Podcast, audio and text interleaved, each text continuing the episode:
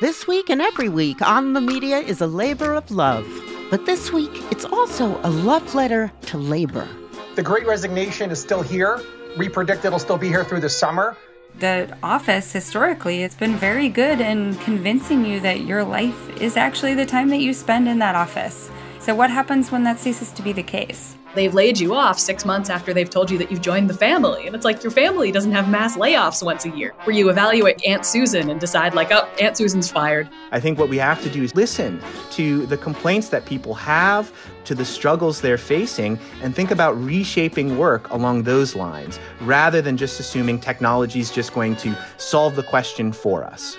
The Great Resignation. The office gets a makeover and sabotage at the plant.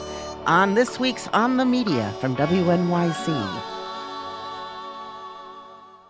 This episode is brought to you by Progressive. Most of you aren't just listening right now, you're driving, cleaning, and even exercising. But what if you could be saving money by switching to Progressive? Drivers who save by switching save nearly $750 on average, and auto customers qualify for an average of seven discounts. Multitask right now. Quote today at progressive.com. Progressive Casualty Insurance Company and Affiliates. National average 12 month savings of $744 by new customers surveyed who saved with Progressive between June 2022 and May 2023. Potential savings will vary. Discounts not available in all states and situations. Listener supported. WNYC Studios. From WNYC in New York, this is On the Media. I'm Brooke Gladstone. In this month's jobs report, one morsel of data did stick out. The country's active workforce is back to within 1% of what it was in February 2020, pre pandemic. But if that's true, what happened to this?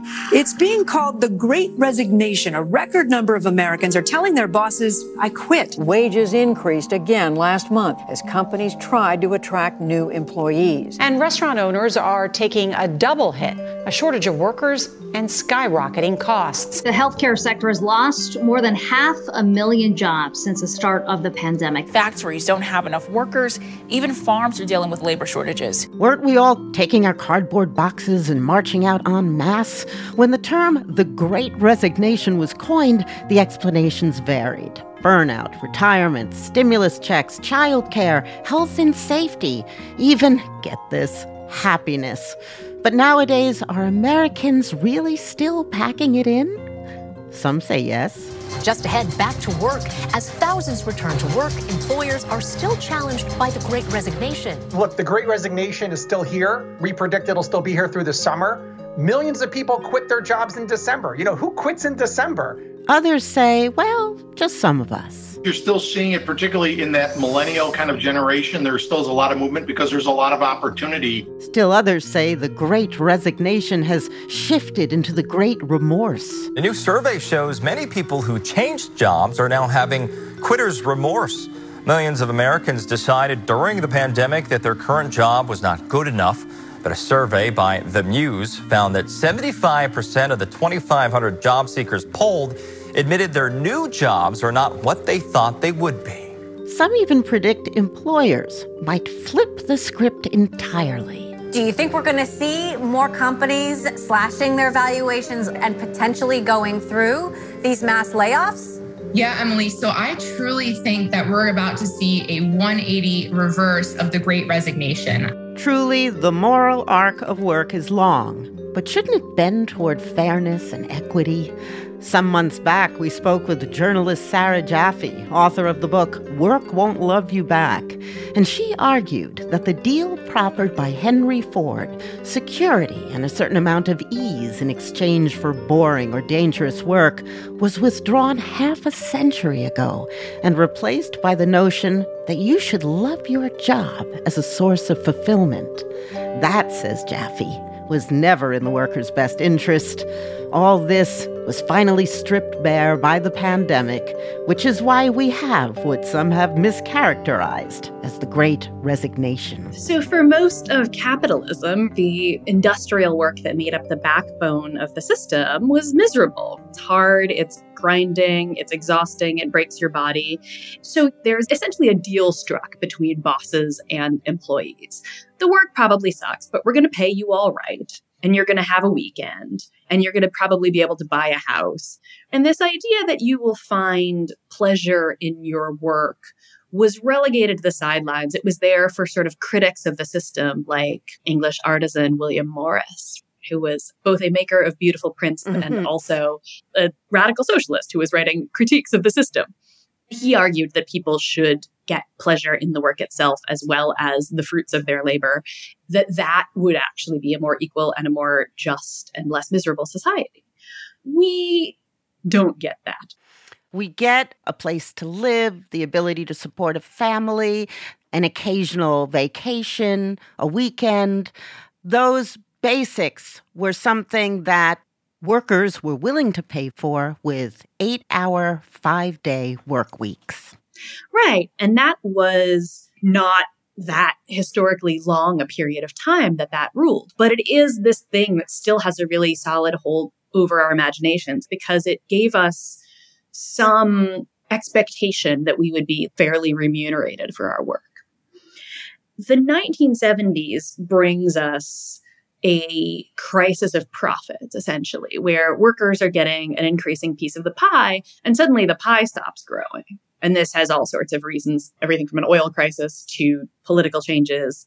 But employers start outsourcing the factory jobs. We no longer want to pay people an ever growing slice of the pie. Something replaces those jobs teachers, care workers, retail workers, restaurant workers. And that work already existed and already had a different set of expectations for emotional labor and things like that. And also, you know, the cool knowledge jobs where you get to sit around talking on the radio about the book that you wrote, uh, which are a minuscule part of the economy, really. Those jobs, too, are expanding. And those too come with a different expectation that you will like it. You should be grateful for it. Mm-hmm. And so, one of the reasons that I think it's interesting to talk about this history is just to remind people that it's not always been this way and it's still not this way for every worker. You know, I went to Indiana to go report on the Carrier factory closing after, you know, Donald Trump and Bernie Sanders had made a big deal out of it on the campaign trail in 2016. And I was talking to workers and I was like, what are you going to miss about the job? And they all looked at me like I had three heads, you know, the paycheck. Maybe they were going to miss their buddies and the, the union and going to the bar after work for a round of beers before they go home. But like, nobody was like, oh, I'm really going to miss standing at the machine for 12 mm-hmm. hours a day. No, I'm going to miss $26 an hour plus overtime is right. what I'm going to miss. They had been roped in by the Fordist Compromise, which receded in the 70s. And then we got neoliberalism or post Fordism, or as you say, late capitalism, a world of fewer social services, fewer worker protections, jobs going offshore, and workers begging for them to stay. You quote Joshua Clover in his book saying, labor is locked into the position of affirming its own exploitation under the guise of survival. And you say that mm-hmm. was a short step to the labor of love. Explain that. Yeah. So, one of the things that's been fascinating about the strikes this year is that we've seen a lot of strikes in manufacturing, which is a place we haven't seen that many of them in recent years because workers have been too busy trying to keep those plants open. Again, I revisit the Carrier plant, um, the Lordstown GM plant in Ohio, where factories are closing down and the workers are desperately trying to save them. The striking thing about the Carrier plant actually was sort of on either side of it. There's an Amazon warehouse and a Target warehouse you look around and you know what the jobs that you're going to get are when the factory closes. You're going to be making $15 an hour if you're lucky, which doesn't pay the mortgage on the house you bought with $26 an hour. And so you go from being able to strike, shut down production, make demands for more, like the workers at John Deere did this summer, to begging your employer not to shut the factory down entirely and move it to Mexico, to Bangladesh, to Vietnam, to China. So that creates a very different relationship to the job and to the employer. And that connects really easily to this idea that was already proliferating in other forms of work that we love our jobs, that we're grateful for our jobs, that our jobs give us meaning and fulfillment and pride. So, this idea of love, roll back again to the 70s. You quote yeah. Margaret Thatcher saying, Whose society? There's no such thing. There are individual men and women, and there are families. And the implication is work is an extension of family, so you should love it and be prepared to sacrifice for it. Yeah, one of the things that was fascinating when I was reporting my book was I expected to hear a lot of family talk in caring workplaces, in hospitals, in healthcare, in teaching, maybe in arts institutions. I didn't expect to hear it so much where I did, which was actually the video games industry games workers were always hearing it. Literally, one company that I reported on in the book refers to itself on its website as a fampany. right? And I know about this company because it fired one of its workers for organizing. But, you know, I, I was speaking to the games workers and Kevin Agwaze, who's the, the person that I base my video games workers chapter on, he was joking about, you know, you move halfway across the country to take a new job at the games company, and then there are these mass layoffs every year. And so they've laid you off six months after they've told you that you've joined the family. And it's like your family doesn't have mass layoffs once a year, you know, where you evaluate like Aunt Susan and decide, like, oh, nope, she's out now. No more part of the family. Um, firing your family is very, very difficult. Firing your workers is very, very easy one of the things that happens when you have this incredible pressure for everything to sort of be on your individual back is that it becomes all about your individual achievement, your individual relationships with your job, your individual sort of utility maximizing, your ability to keep an eye out for the next good job and jump as soon as it comes along. That kind of pressure, among other things, it really militates against having these conversations with your coworkers, of realizing that actually we're all in the same boat here. So it disrupts collective action. Right, exactly. It tells you that the solution, if you don't love your job, is to go find a job you do love rather than to try to make your job better. And that is, I think, the most sort of useful thing that the, the labor of love story does for employers writ large. It tells us that it's all on us. And with the decline of, of the factory job, of the industrial job with a decent wage, you've got this reliance on love and the jobs that are now proliferating are care jobs, health jobs, mm-hmm. and so on. And they, in particular, can engender burnout. Yeah, the, the thing about burnout, which has become a sort of buzzword these days, is that the term and the condition originally come out of research on caring workers, on doctors and nurses, that doctors and nurses who were burned out were losing that motivation of caring about their work, that they just couldn't bring themselves to care anymore. But what is burnout to the factory worker who maybe never really cared that much about the drill that you lift however many times an hour to do your part on the assembly line. It's very hard to feel like intrinsically motivated about that, even though you might feel pride in the car that you help build and in the money that you bring home. Burnout essentially becomes a problem of the labor of love. I remember talking to a therapist who talked about something that was in the 60s called stewardess syndrome, where mm. uh, hmm. you had to smile even when sleazy business people were touching you or pulling at your skirt. And you had to really convey a love for your job and a kind of happy subservience. And that mm-hmm. the emotional toll it took was devastating. Right. And this is very interesting because actually the research that sociologist Arlie Russell Hochschild did that led her to come up with the concept of emotional labor was on flight attendants. And it ah. was on that very particular thing that you're talking about, that work of suppressing how you really feel when like the creepy guy in first class puts his hand on your butt to keep smiling and be like, can I get you a scotch, sir? Even though I want to murder you. That's work. I was rereading this wonderful article from, again, early on in the pandemic at Tribune magazine by Polly Smythe, and she was a retail worker. And the piece was called How COVID Turned Cashiers into Carers. And she told this haunting story of handing a customer his change through the little hole in the plexiglass that was supposed to prevent them from breathing on each other. And this customer reached out and took her hand and just held on to it. And she writes, after about 10 seconds, he let go, looked down at the floor, and said, I'm very sorry. The thing is, I live alone. Every customer at the checkout counter, you have to smile at, and all of that. But then, how much harder is that when you're realizing that this customer hasn't like touched a human in weeks? Mm-hmm. That story just it haunts me because it's such a perfect example of of how much harder these jobs got in maybe ways that we didn't even think about. Does work ever love you back?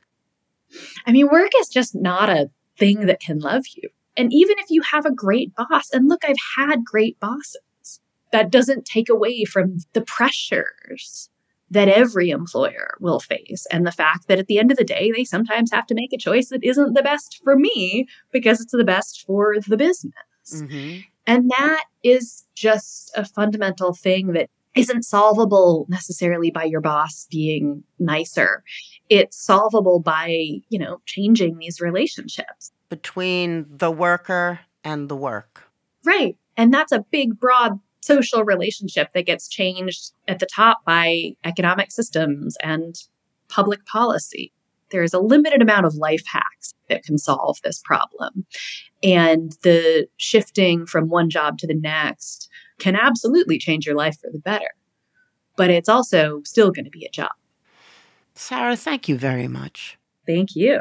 Sarah Jaffe is a Type Media Center Fellow and author of Work Won't Love You Back how devotion to our jobs keeps us exploited, exhausted, and alone. Up next in this hour about work, the architecture of the office and what it tells us about the past and future of our working lives. This is on the media.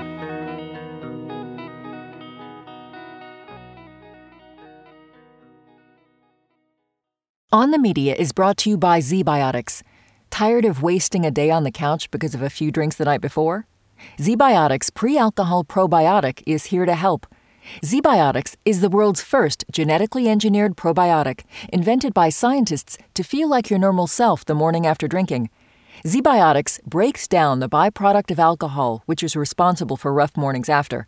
Go to zbiotics.com slash OTM to get 15% off your first order when you use OTM at checkout.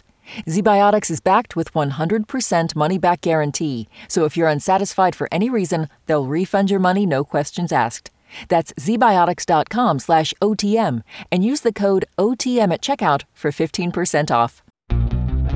While some colleges ramped up police presence on campus, others responded to protests against Israel's war in Gaza by giving students a seat at the table. I'm Kai Wright, and on the next Notes from America, meet a young negotiator from Brown University. We'll explore what divestment actually means and how views of victory in this movement vary depending on where you sit. Listen wherever you get your podcasts.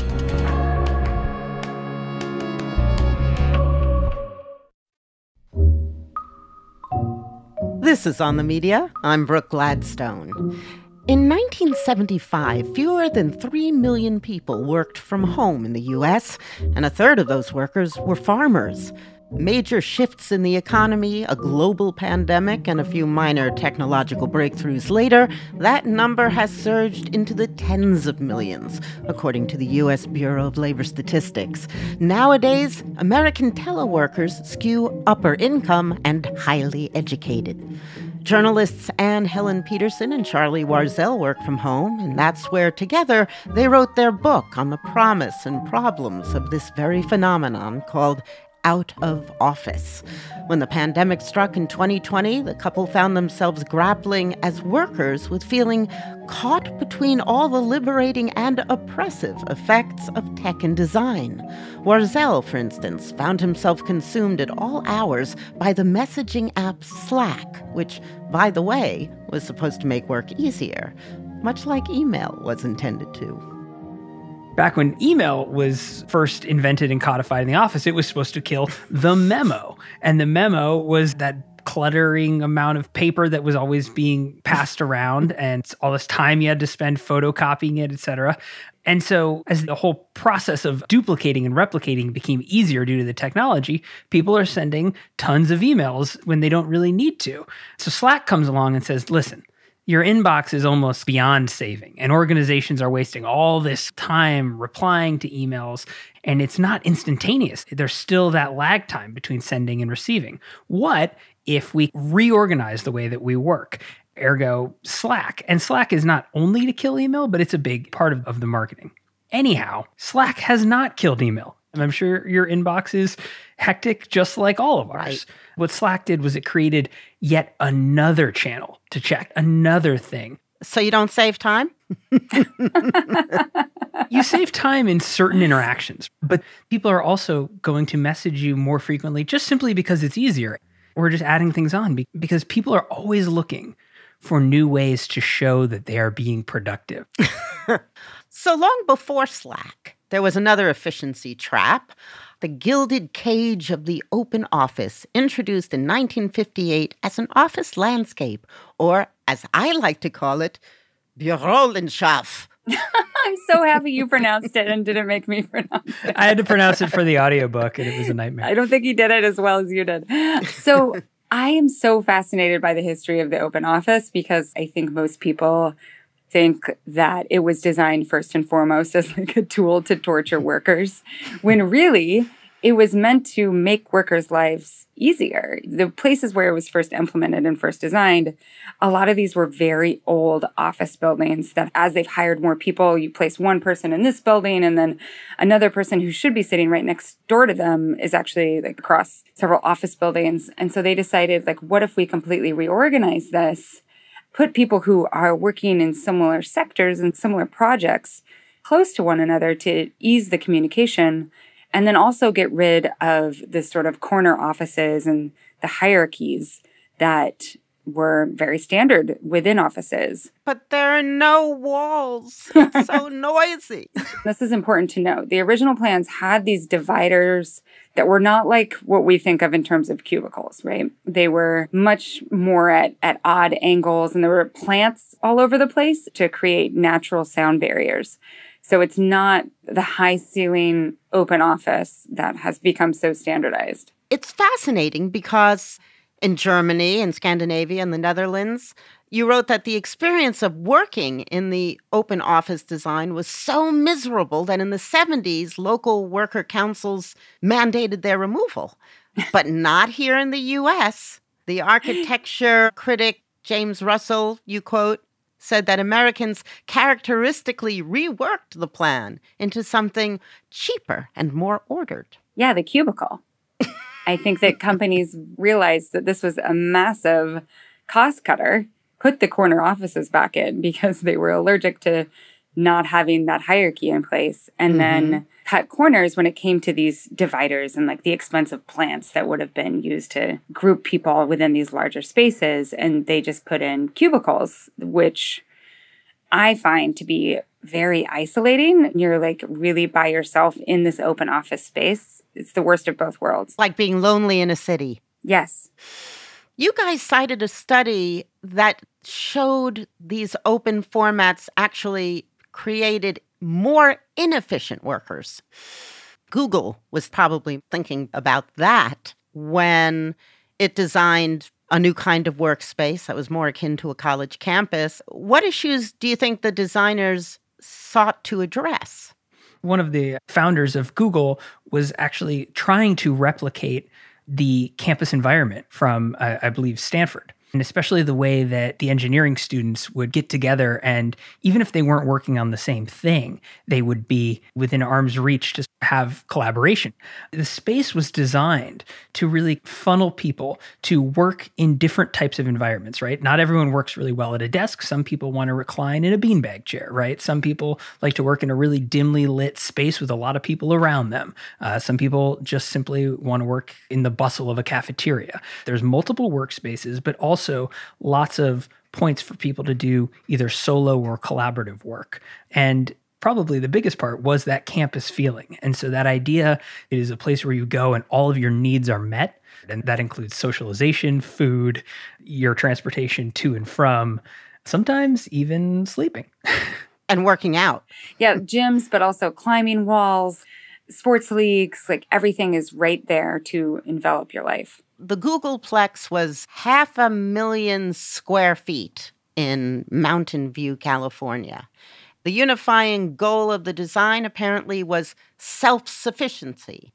But the guy who designed it, Clive Wilkinson, apparently has some misgivings about what he helped design. Yeah, I mean, it's incredibly influential piece of architecture because you know obviously the success of Google as a corporation leads to so many people wanting to mimic that and so when i kind of put this to him and, and said it's a space where you end up spending all your time and essentially live at work. I don't know if it's if it's necessarily misgivings, but I think it was a realization from him that this really could be abused and it has led to perhaps a different culture than he imagined. A culture of extreme overwork and commitment and identification with one's job, right? Because it's not just that you spend a lot of time there, it's also that you make friends there. You could be sitting there having a beer in the cafeteria with a bunch of your friends, but they're also your coworkers. So are you working? Are you not working? It, it becomes very difficult to even tell. The way that I often think of it is that you are pumping up one muscle in your body. Like let's say your left bicep by spending all of your time and all of your resources and all of your friend making energy, all of it is is directed towards work and people that you know from work. And you're letting the other muscles in your body, let's say your entire right arm, atrophy. Like it's just there, it's just there's nothing there. And what happens in that scenario is like, oh, my left bicep looks amazing, but there's nothing else to fall back on. You don't have any food in your fridge, so why would you go make food for yourself and invite people over? You don't know anyone outside of work this, of course, really benefits the corporation that your loyalty, your identity is really caught up in them and what they can offer. So, what about Twitter? You cited as a company that's grappling with the dark side of the Googleplex office model, trying to formulate some sort of hybrid which removes some of the perks of the office to level the playing field for people who work remotely and people who work on site all these tech companies as a way to attract talent created the most attractive amenities environment as they could. At Twitter, one of them, especially in their office in downtown San Francisco, is an amazing kitchen, espresso bars, and all, all kinds of wonderful things. I've, I've been there a few times. The food is fantastic and it's all free. The people we spoke to there realized that, well, that's a big perk. And it feels, you know, if you're choosing to work from home where your meals are not paid for, that you're leaving something on the table. So when they're looking at actually trying to create a hybrid environment that doesn't incentivize people to come into the office or doesn't penalize people who choose to work remotely, it means you have to make work less appealing. Are they closing their kitchen? This, to my knowledge, was the plan. I don't know how it's been implemented. The kitchen is one element of it, but there's other ones that are smaller but just as important. And one of them is when people go into a conference room for meetings, everyone at Twitter has to turn their laptop on so that the camera and the microphone are easily accessible because there's a number of people who've been odd person out in a meeting being remote where the camera is positioned very strangely. You can't see everyone in the room. One person's impossible to hear. And it creates this tax on people who choose not to come in. This seems uncharacteristically unmindful of efficiency or profit. or do they just know that most of that's a bunch of bull anyway? I think at tech companies in particular, there's very clear expectations about what deliverables are. And this is part of the reason why many tech companies, not all, but many tech companies were pretty comfortable with people working remotely before. Mm-hmm. Because if you have clear expectations about the sort of work that needs to be performed and people are doing that work, then you don't care where it's happening. The only people who care are people who don't do that work, right? And whose job is less legible. And this is oftentimes managers their job is oftentimes just supervising. So, how do you supervise? How do you make that visible? It's a lot harder. But tech companies actually understand that it is efficient to let people design their own workday and their own work rhythms, and seen that borne out over the course of the pandemic. Is that why Dropbox, the cloud storage company that's based in San Francisco, decided back in October last year to become a virtual first organization? They also decided to, I think, do a pretty dramatic reorganization of how their company worked. And one of the ways that they could do that alongside being a remote first organization is, is figure out, okay, we don't need offices where people can go every single day. But we do understand that some of our workers are going to want collaborative space. So we'll put together kind of studios in four of the cities where our workers are clustered. Some of those cities are in the United States. I think one is in Amsterdam. But the really interesting thing, and I think the smartest thing about this plan, is that it's not a space for just putting your butt in a seat and being present. It is specifically designed as a place to do collaborative work. So mm-hmm. you have that space to do the, the water cooler stuff that is a little bit less spontaneous, but you don't have this sort of obligatory showing your face just to show your face understanding of what work is. We focused on the architecture of the office, but this is really about work and about life and the intersection of the two. Yeah. One cheesy thing we say about our book is that it's not about where you work, it's about how you work and how you think about work in your life. The thing about the office historically is it's been very good in convincing you that your life is actually the time that you spend in that office and that it is the primary gravitational pull in your life. So, what happens when that ceases to be the case? There's a thing about remote work a lot of people try to gloss over because they want it. But the truth is that it's it's harder.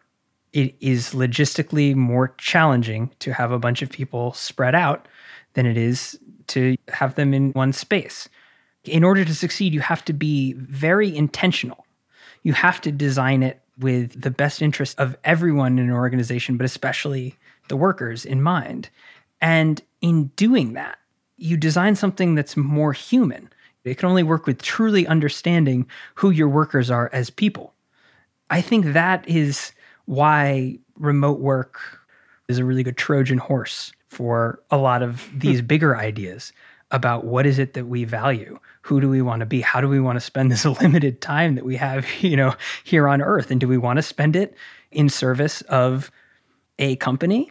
We should just always be asking ourselves those questions because we only have one life here Charlie, Anne, thank you so much. Thanks for having us. Thank you. This was such a pleasure. Charlie Warzel and Anne Helen Petersen are the authors of Out of Office The Big Problem and Bigger Promise of Working from Home. Coming up, being a Luddite doesn't make you a technophobe. It just means you can see a little further around the corner. This is on the media.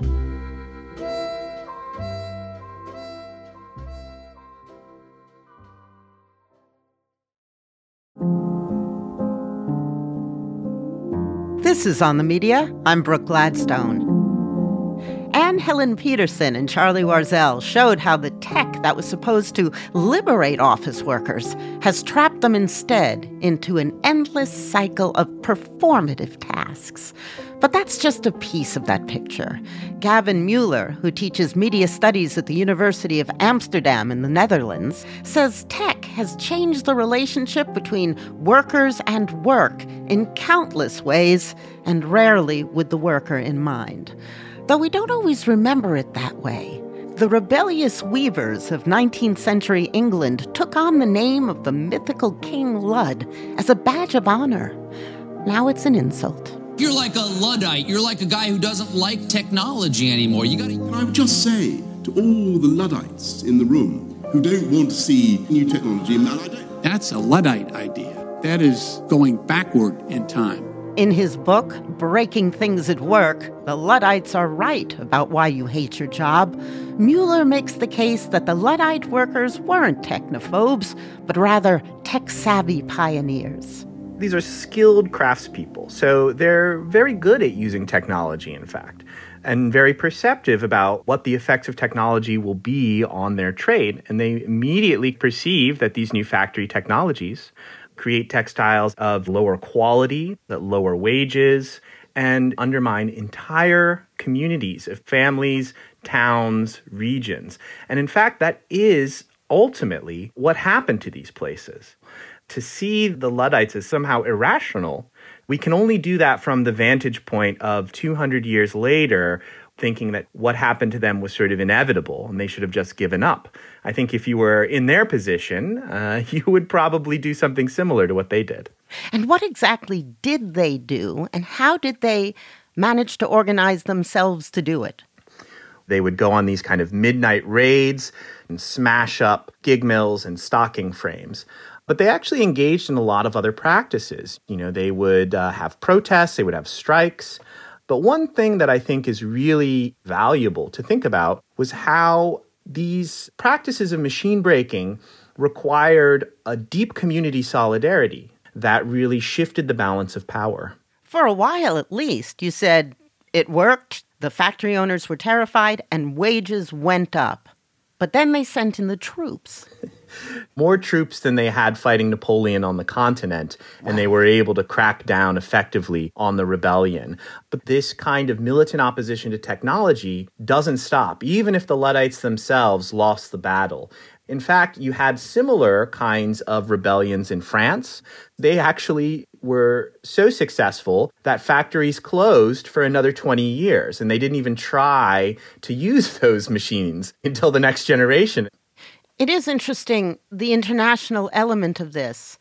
A hundred years after the Luddites took action, the Industrial Workers of the World, which was a massive organization of transient workers and unemployed people in the U.S., published pamphlets on the power of sabotage there was this flourishing of interest in the Wobblies, which was a kind of interesting, uh, vibrant milieu of these grassroots activists and militants and workers. The Wobblies were members of the industrial workers of the world. Exactly. And something that these wobbly writers shared with the Luddites is they said, well, sabotage can be something that workers do. But this is a kind of parallel response to what they called capitalist sabotage, which is when rotten food was put out for sale or products were adulterated, right? This is the same time that Upton Sinclair is writing The Jungle.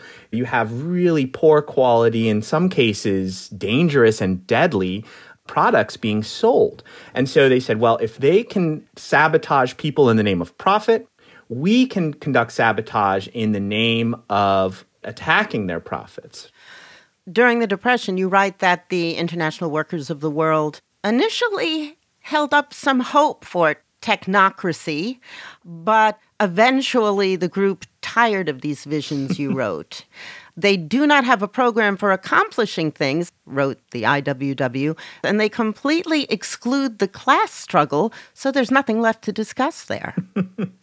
yeah, so by the 1930s, the IWW wasn't what it used to be. Membership had dropped off quite a bit.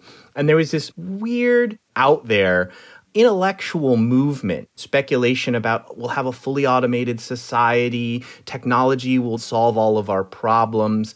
This movement called the technocracy movement. Interestingly, still kind of around, at least they have a website.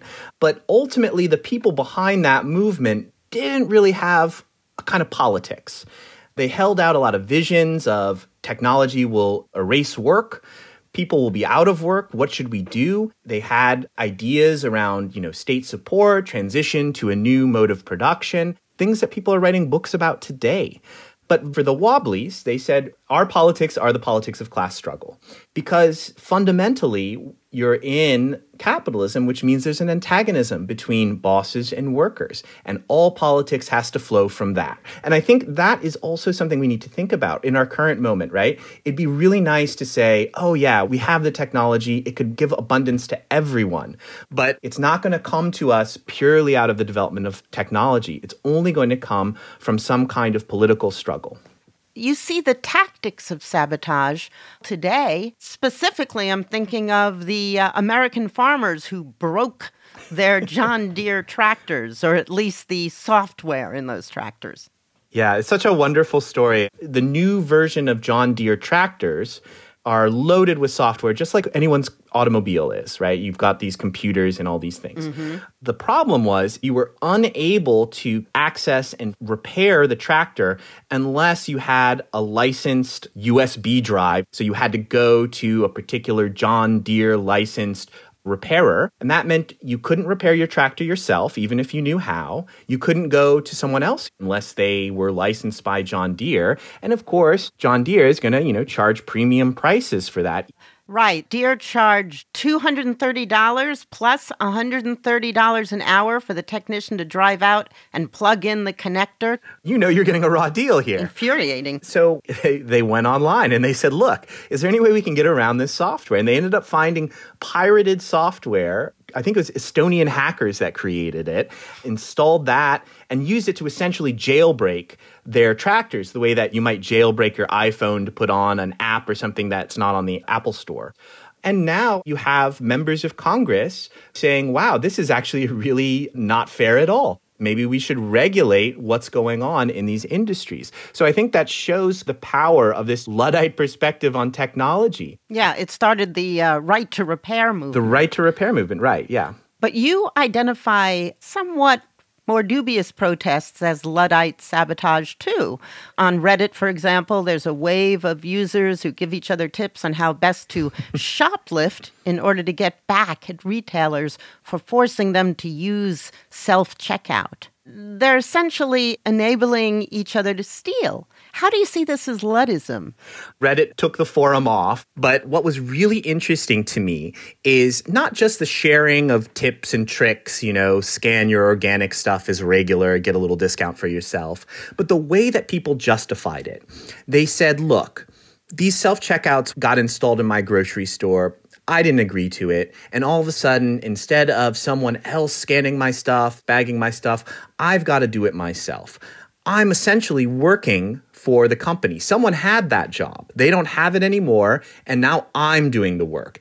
If they're going to get me to do free labor for them, then I'm justified in getting a little discount on my bananas or uh, getting a free steak here and there.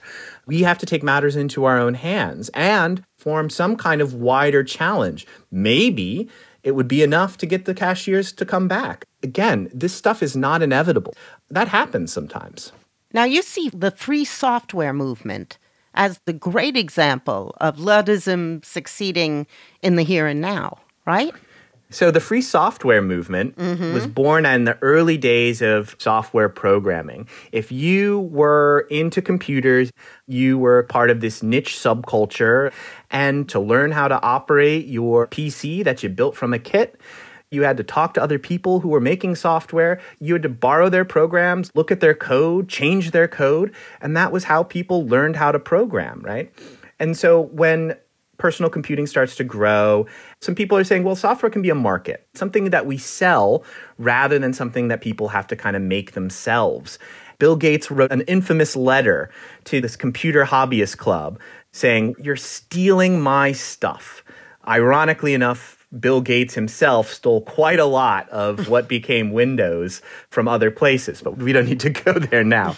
US Supreme Court decided it was copyright that would govern software. So these practices that this first generation of hackers and programmers were used to would have been gone, illegal. And so what these people did, led by this eccentric figure, Richard Stallman, is they said, well, what if we had our own intellectual property licenses that we would paste on top of copyright? Because copyright is automatic. And these licenses actually relinquish my exclusive right to this software. Anyone else is allowed to borrow my code, change it, customize it, with one provision. They also have to abide by those rules for whatever they produce. Mhm. So that means that free software would beget more free software. And you would develop an entire ecosystem, and that would preserve these grassroots craft traditions within computer programming. And did it work? The biggest success, and one that maybe some of the listeners out there recognize, is the Is Linux, Linux, operating yeah. system. started by a teenager sending a message out and saying, Hey, does anyone want to do an open source operating system? And hundreds and thousands of people said, Yes, we want to help out. Let's make it. But even if you're out there and you're like, I don't know anything about free software, I just use the programs that are already on my computer, free and open source software in many cases had higher quality, customizable products at the end of the process. Your modem or your router is probably got some free and open source software running on it right mm-hmm. now. One reason why programmers still have a great deal of autonomy, I don't have to have a degree if I'm good enough. I can live in Berlin for 6 months if I want and make a lot of money. The reason why programmers have that ability is precisely because they were able to carve out this space of autonomy. Mm. They didn't let Microsoft control that profession. But I do think it's one really recent example of a kind of Luddite perspective. And your book wasn't, at least initially, just a response to how Luddites have been miscast and misremembered. It was inspired by all the renewed discussion about automation in the workforce. Yeah. So there was uh, a lot of discussion seven or eight years ago from economists, from people working in industry. Wow, we're going to automate a lot of different jobs, and those people that work in those positions, they're going to be out of luck. So, what is going to happen? But you also have this kind of interesting moment in leftist and progressive politics of people saying, well, maybe that's not so bad. Sure, in our current world, it's really bad not to have work because we need wages to live. But what if this was a kind of leverage to enter a new society where we don't have to work to live? And that automation, creating greater wealth, could actually be a vehicle for a post capitalist politics. I don't understand that logic. You don't get leverage if you don't have something to hold over the heads of the people who are making all the money. Automation in the 50s caused a huge wave of unemployment in the black community. Automation had a huge impact on housewives. I mean, historically, washing machines were a huge deal, but it did actually increase the workload overall of the homemaker. I agree 100% with you, Brooke the way that automation works is not simply it gets rid of work. It redistributes work and it changes the approach to work in a variety of different ways. Sometimes, yes, jobs are eliminated. In other cases, jobs are de-skilled and degraded. In the case of the housewives, new technologies, rather than saving them work, expectations rose. So they were still doing just as much work as before. In fact, the only thing that's gotten women to spend less time on chores is burden sharing with their partners. So it's actually feminism that saved mm-hmm. women, not technology. And yet, the people that you are talking about seem to be echoing John Maynard Keynes, who predicted his grandchildren would work only 15 hours a week due to technological advance that technology is not only inevitable, but it's inherently good for workers, even if it's carried forward by the likes of tech billionaires. Right. If you think that the technology itself is neutral, and it's like, well, sure, when it's Bill Gates in charge, that's bad. But maybe, you know, if it's Bernie Sanders in charge, it could be different. These technologies have a politics already. And a better approach to take is to understand the impact from the perspective of the people who are being affected by I think what we have to do is take seriously how to make work dignified, safe, to allow people to be creative and fulfilled, to listen to the complaints that people have, to the struggles they're facing, and think about reshaping work along those lines rather than just assuming technology is just going to solve the question for us. Tech is a form of power that can actually disempower workers. You wrote that one of my goals in writing this book is to turn Marxists into Luddites. My argument boils down to this to be a good Marxist is to also be a Luddite. And while I want to make Marxists into Luddites, I also have another goal. I want to turn people critical of technology into Marxists. Technology is developed under capitalism, right? There's a lot of dissatisfaction with technology out there. People hate Facebook. People are concerned about climate change. But the response to that can vary quite a lot. I want people to see that the problems of technology are part of the problems of the economic system in which that technology is being developed. Well, isn't it generally good if it isn't used to disempower workers? I mean, vaccines. Well, I'm not opposed to vaccines. I'm not opposed to all technologies. But I think you have some examples. For instance, the Soviet Union, right? Oh, we're for the workers, but you know, we, we also need to make stuff, so we'll just use existing technologies. And what happened was, well, the workers were disempowered, workers were unhappy at work, workers engaged in sabotage at work. There was a lot of problems with that production process because they had a brief debate, but ultimately decided that what they needed to do was develop the productive forces. You see something similar in China. I mean, it's playing out in a different way, and they've done some impressive things there, but people work incredibly hard doing really degrading jobs.